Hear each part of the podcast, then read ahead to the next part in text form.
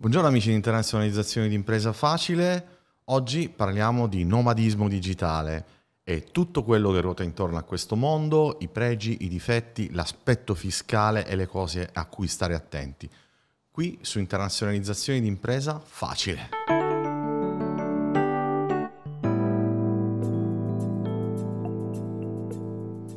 Ok ragazzi, innanzitutto mi scuso con voi perché sono stato poco presente, il canale è rimasto un po' fermo da Pasqua più o meno, ho avuto tantissimo lavoro anche grazie al canale stesso, eh, non è una scusa perché se il canale sta producendo lo devo a voi e quindi dovrei continuare a darvi contenuti, è stato veramente un periodo piuttosto difficile tra situazioni personali, aziendali, nuova startup eccetera eccetera però, insomma, ci rifacciamo subito. Oggi parliamo di un argomento che è oramai predominante nelle mie consulenze quotidiane e quindi ho voluto farci un video proprio per farvi capire bene eh, come funziona dal punto di vista fiscale, eh, quali eh, problematiche i miei clienti hanno incontrato, non solo dal punto di vista fiscale, ma anche quello personale, anche quello del trasferimento, eccetera, eccetera, e tutto il resto. Innanzitutto il nomade digitale è una persona che lavora online, quello cosiddetto lavoro online, posso essere dappertutto e questo è il primo punto da non tenere uh, in considerazione. L'ho detto già in un altro video, però volevo ripetervelo, il fatto che voi lavoriate online con un laptop da Starbucks è più o meno irrilevante, dipende dal paese in cui siete residenti. Se state guardando questo video, penso siate residenti in Italia, pertanto parliamo dell'Italia. Ricordatevi che per l'Italia eh, siete residenti in Italia quando siete iscritti a un'anagrafe italiana. Eh, tutto il resto, diciamo, dell'iscrizione all'aereo, eccetera, avviene dopo e ci sono ancora delle eccezioni, ma sicuramente se siete iscritti all'anagrafe del comune di Poggi Bonzi siete assolutamente eh, italiani, anche se vivete all'estero tutto l'anno e non tornate mai in Italia. Purtroppo è così. Ora, eh, il punto sta nel decidere uh, se rimanere residenti in Italia oppure cambiare residenza. Bisogna stare un po' attenti su questo perché il cambio di residenza prevede tanti cambiamenti dal punto di vista sanitario, previdenziale, eccetera, eccetera. Dal lato opposto abbiamo sicuramente degli svantaggi che derivano dall'essere nomadi digitale che dovremmo quantomeno recuperare con l'aspetto fiscale. Esatto, infatti è proprio qui che volevo arrivare. Essere nomade digitale con, lavorando per un'azienda o facendo un lavoro di 1000 euro, 2000 euro, 3000 euro al mese è secondo me in un limbo, nel senso che non è abbastanza per uscire totalmente dall'Italia e non è eh, un importo per il quale converrebbe rimanere residenti in Italia.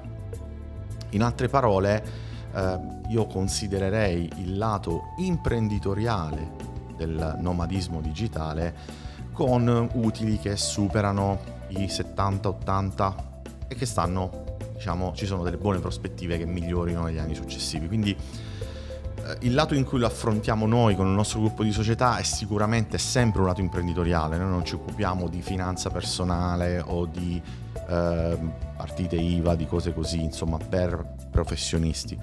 Però volevo parlarvi esattamente di quali sono le problematiche che i nostri clienti uh, o potenziali clienti incontrano e dove si trovano più o meno e perché decidono o meno di spostarsi all'estero. Ora, come voi saprete, noi abbiamo una delle giurisdizioni in cui lavoriamo di più è Cipro e Cipro a livello di nosmanismo digitale a mio avviso se volete rimanere residenti in Europa è il paese probabilmente migliore e non lo dico perché io lavoro a Cipro e, e, no no no è proprio così nel senso che abbiamo eh, da un lato una tassazione eh, piuttosto bassa, che è il 12,5%, che viene abbattuto ulteriormente dell'80% nel caso in cui vi occupiate di sviluppo software o di brevetti, pertanto se qualora foste un programmatore eh, sarebbe veramente un toccasana e potreste lavorare anche in totale autonomia. In più ha un regime non domiciliato con una data certa, è l'unico paese al mondo che ce l'ha, quindi osserviamo bene questa cosa, diventando residenti a Cipro e vivendoci o meno, avendo 50 macchine o nemmeno una, avendo 1000 case o nemmeno una, in ogni caso per 17 anni voi sarete considerati non domiciliati. cosa che negli altri paesi è piuttosto, eh, diciamo, un po' all'uopo. No? Non è un, cioè nel senso viene, vengono considerati dei fattori eh, soddisfatti i quali pian piano diventerete eh, mm, domiciliati in quel determinato paese. Quindi è, è, piuttosto difficile in alcuni paesi dire dopo 7, 8, 10 anni ma sono ancora non domiciliato o no, perché questo status prima o poi dovrà finire. Ebbene, quindi abbiamo tassazione base 12,5%, no? diciamo il principio di non domiciliato per 17 anni che ci dà diritto a non pagare le imposte sui redditi da capitale, quindi anche da dividendi, per chi fa trading, per esempio plusvalenze, eccetera, eccetera. Abbiamo unicamente un'imposta che non è un'imposta, è un contributo al Servizio Sanitario Nazionale del 2,65 su qualunque income, su qualunque utile personale fino ai 180.000 euro l'anno di imponibile, 2,65%. Va detto però che la sanità è, ha fatto un balzo in avanti enorme ed è eccezionale in questo momento, quindi ben venga questo tipo di trattamento. Magari per un nomade digitale questo aspetto non è poi così tanto importante, però sa com'è, quando si torna a Cipro si vuole fare un check-up, vuole fare una pulizia dei denti che è inclusa, vuole fare insomma qualcos'altro, comunque buono. Comunque questo video non vuole essere uno spot per Cipro, questo preambolo era per chi non ha visto tutti gli altri video, però era per farvi capire questo aspetto. Quando noi possiamo usufruire di questo tipo di trattamento? Quando abbiamo una società, quando società, cambio di residenza, non domiciliato quindi sia assunti dalla società. Adesso vi dico tra l'altro i vantaggi che abbiamo che poi andrò a, a assumere anche in un altro video sul fatto che possiamo lavorare temporaneamente anche in Europa coperti dal servizio sanitario e dalla previdenza sociale cipriota. Questo accade diciamo in tutta Europa, non è Cipro a fare soltanto questo, questa possibilità. Quindi sappiate che essendo titolari o meno di una società a Cipro ed essendo assunti da quella determinata società, potrete lavorare per sei mesi meno un giorno in qualunque paese europeo, anche sommandoli, quindi l'importante è che chiaramente anche per il principio chiaramente di residenza non stiate più di sei mesi in un determinato paese, altrimenti poi perdereste anche la residenza personale, sarebbe un po' un problema. Però abbiamo la possibilità quindi di essere nomadi digitali, avere la residenza a Cipro, nel quale paese abbiamo il minimo periodo di permanenza da garantire a Cipro di soli due mesi, un po' potremmo dire le vacanze, ecco diciamo. Anche se poi succede sempre che si sta di più, però voglio dire, idealmente se immaginate che magari avete sa, qualche parente in Italia, quindi volete stare due tre mesi in Italia perché tra le feste, eccetera, un po' Ferragosto, eccetera, ci sta. Due tre mesi in Italia, due mesi a Cipro, siamo ancora a sei mesi, avete tutto il tempo per essere nomadi digitali. Oppure semplicemente potreste non stare eh, da nessuna parte o potreste viaggiare per tutto il tempo. Quando parliamo di viaggiare, eh, molti confondono il nomade digitale con una polide. Tecnicamente eh, è possibile essere apolidi, è piuttosto complesso, soprattutto per un italiano diventare apolide, quindi primo passo a mio avviso è uscire dall'Italia, quindi per esempio una residenza a Cipro potrebbe funzionare bene in questo caso.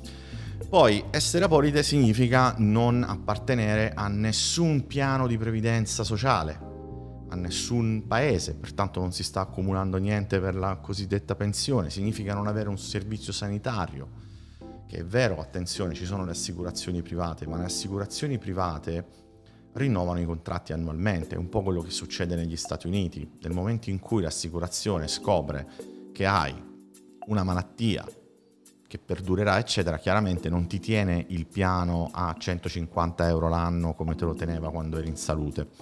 Quindi avere uno Stato che eh, mette il timbro sulla nostra salute, a mio avviso non è una cosa tradabile, non è una cosa scambiabile con nient'altro a mio avviso va tenuto un profilo minimo, ok? Quello che dico sempre io è se tu fai tutto offshore, sei nomade digitale, non paghi le tasse da nessuna parte, da un paese dici che guadagni di là, dall'altro dici che guadagni dall'altro, alla fine non sei figlio di nessuno. Vero è, sicuramente non è conveniente, nel senso oramai l'abbiamo capito, ogni paese ha le sue prerogative, ogni paese ha i suoi vantaggi e svantaggi, però scegliamoci eh, l'amico po' migliore, sapendo che anche l'amico migliore ha i suoi difetti purtroppo. E penso che a questo punto sia anche importante a livello proprio della scena mondiale. Comunque, ritornando a noi, il primo punto è che quando si è nomadi digitali si sostengono più spese rispetto a quando non lo si è, a meno che non si abbia un tenore di vita veramente basso, quindi parliamo di ostelli, parliamo di non avere veramente cioè a quel punto è più nomadismo che nomadismo digitale, nel senso abbiamo veramente da capire quale sia il vostro tenore di vita. Ma a parità di tenore di vita, sicuramente il nomade digitale ha il fatto che non può fare un contratto annuale, per esempio, per un immobile, pertanto pagherà una tariffa Airbnb, che sicuramente è 3, 4, 5 volte maggiore rispetto a un immobile affittato per tutto l'anno. Ok, ammesso che chiaramente non sia nomade un po' lungo, nel senso che se vuole stare un mese, un mese, un mese da tutte le parti, accade questo, se lui invece dice quest'anno sto a Malta, l'anno prossimo sto a Madeira, eccetera. Però attenzione perché ancora una volta non possiamo mai superare i sei mesi. Eccoci di nuovo. Quindi dovresti avere un posto magari per tornare ogni tanto in Italia o comunque quando tornate in Italia dovete pagare l'hotel o l'Airbnb. E questo è il primo punto. A Cipro dovete mantenere una residenza, mettiamo, o in qualunque paese voi prendiate la residenza dovete mantenere un appartamento che abbia le sue bollette, eccetera, perché se avete dei conti bancari ogni anno loro vanno in review e quindi vogliono vedere se effettivamente siete ancora residenti in quel posto. Ancora, se volete muovermi dovete pagare il vostro eh, alloggio ovunque vi muoviate. Quindi ne va da sé che poi con le spese di viaggio, assicurazioni varie, situazioni, visti, eccetera, sicuramente un nomade digitale spende molto di più che un non, doma, un non nomade digitale. Quindi va organizzata bene questa cosa, soprattutto se guadagnate un po' di soldi.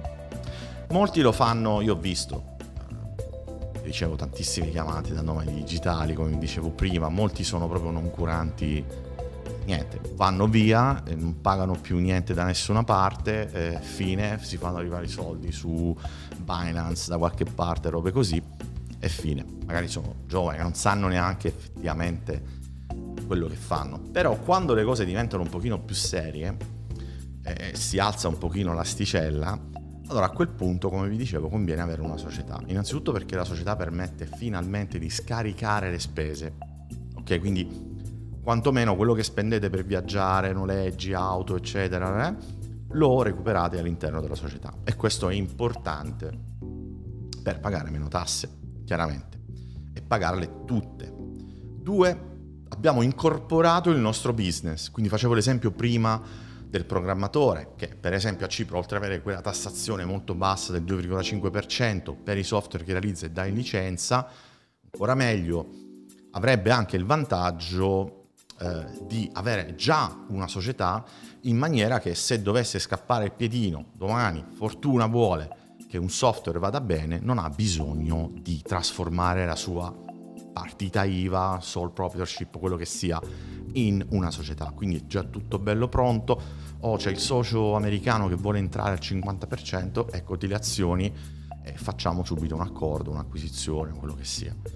Quindi bisogna iniziare a ragionare anche in questo contesto. Diverso è per chi invece dice sono un uomo digitale ma io lavoro per l'azienda X, faccio call center e guadagno 1500 euro al mese. Chiaramente non sono assunto, non, cioè non è un contratto di lavoro, quindi è semplicemente un compenso che mi viene riconosciuto. Purtroppo in questi casi io dico fatela meno peggio, è veramente difficile perché ho visto tanti potenziali clienti che mi hanno chiamato guadagnavano 2-3 mila, anche di più, però non c'era ancora quella spinta. E se venite a vivere a Cipro al contrario e fate un lavoro di questo tipo, quindi non avete una società, volete portarvi questi importi che guadagnate da queste società che vi pagano un po' così, insomma, come compenso all'interno del vostro eh, di vostra dichiarazione dei redditi come persone fisiche, anche qui, certo, non è come l'Italia, però diciamo che si va da 20.000 euro l'anno di, di zona no tax, 19.500, eh, poi si sale fino ad arrivare a un 35%. quindi è meno che in Italia sicuramente, però comunque le tasse personali non è che siano super convenienti, quindi diciamo che ecco c'è questo mm, momento, questo di... e tra l'altro anche prendere la residenza non è facile se non abbiamo una società, se non siamo assunti a Cipro o non abbiamo un reddito fisso.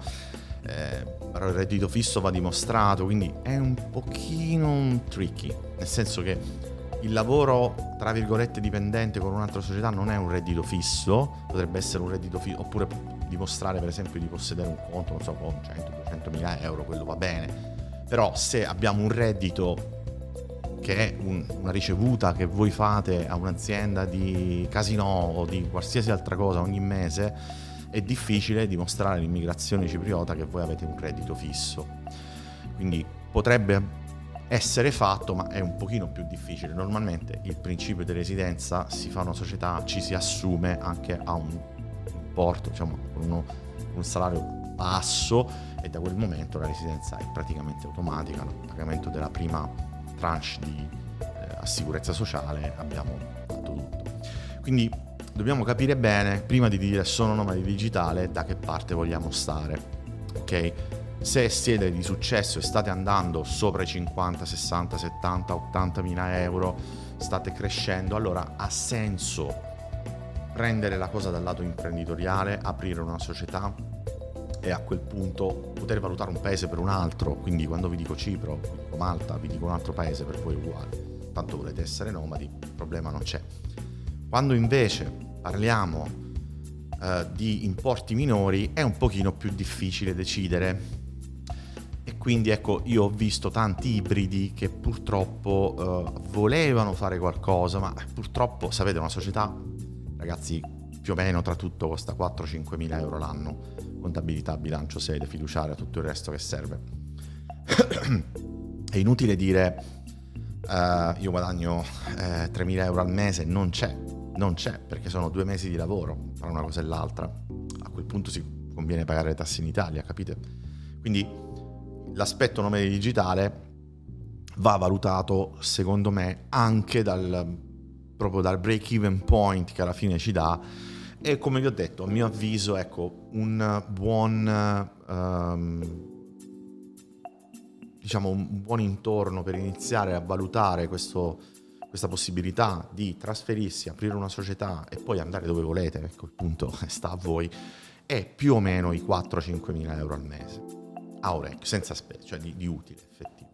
Perché a quel punto la società permette di scaricare molte, molte spese, avete molti vantaggi, avete l'acquisto senza IVA eh, dei beni principali, quindi potete acquistare per esempio qui a Cipro computer senza IVA, portatili, telefoni, iPad, palmari, insomma quello che volete voi. Insomma ci sono un sacco di, di, di cose che alla fine fanno ritornare utile l'avere una società sotto questo importo è un pochino più difficile.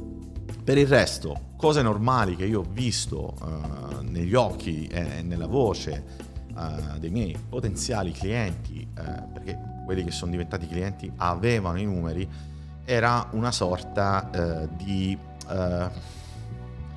anarchia, se vogliamo, no? nel senso è veramente difficile giustificare per chi eh, lavora eh, risiedendo totalmente all'estero e che sente il peso di dover viaggiare, di voler viaggiare e quindi di non avere una uh, vita stabile in un certo paese, diventa un po' difficile riconoscere a un paese eh, eh, delle tasse che sono già alte per chi ci vive e quindi sfrutta tutte le cose che sono a disposizione, sfrutta l'aspetto eh, sanitario, l'aspetto sociale, tutto quello che vogliamo, se non ci stai diventa veramente un groppone che diciamo è difficile eh, da, da, da far scendere giù. Spero che con questo video vi abbia dato delle indicazioni primarie su quando conviene e quando non conviene, come funziona questo aspetto.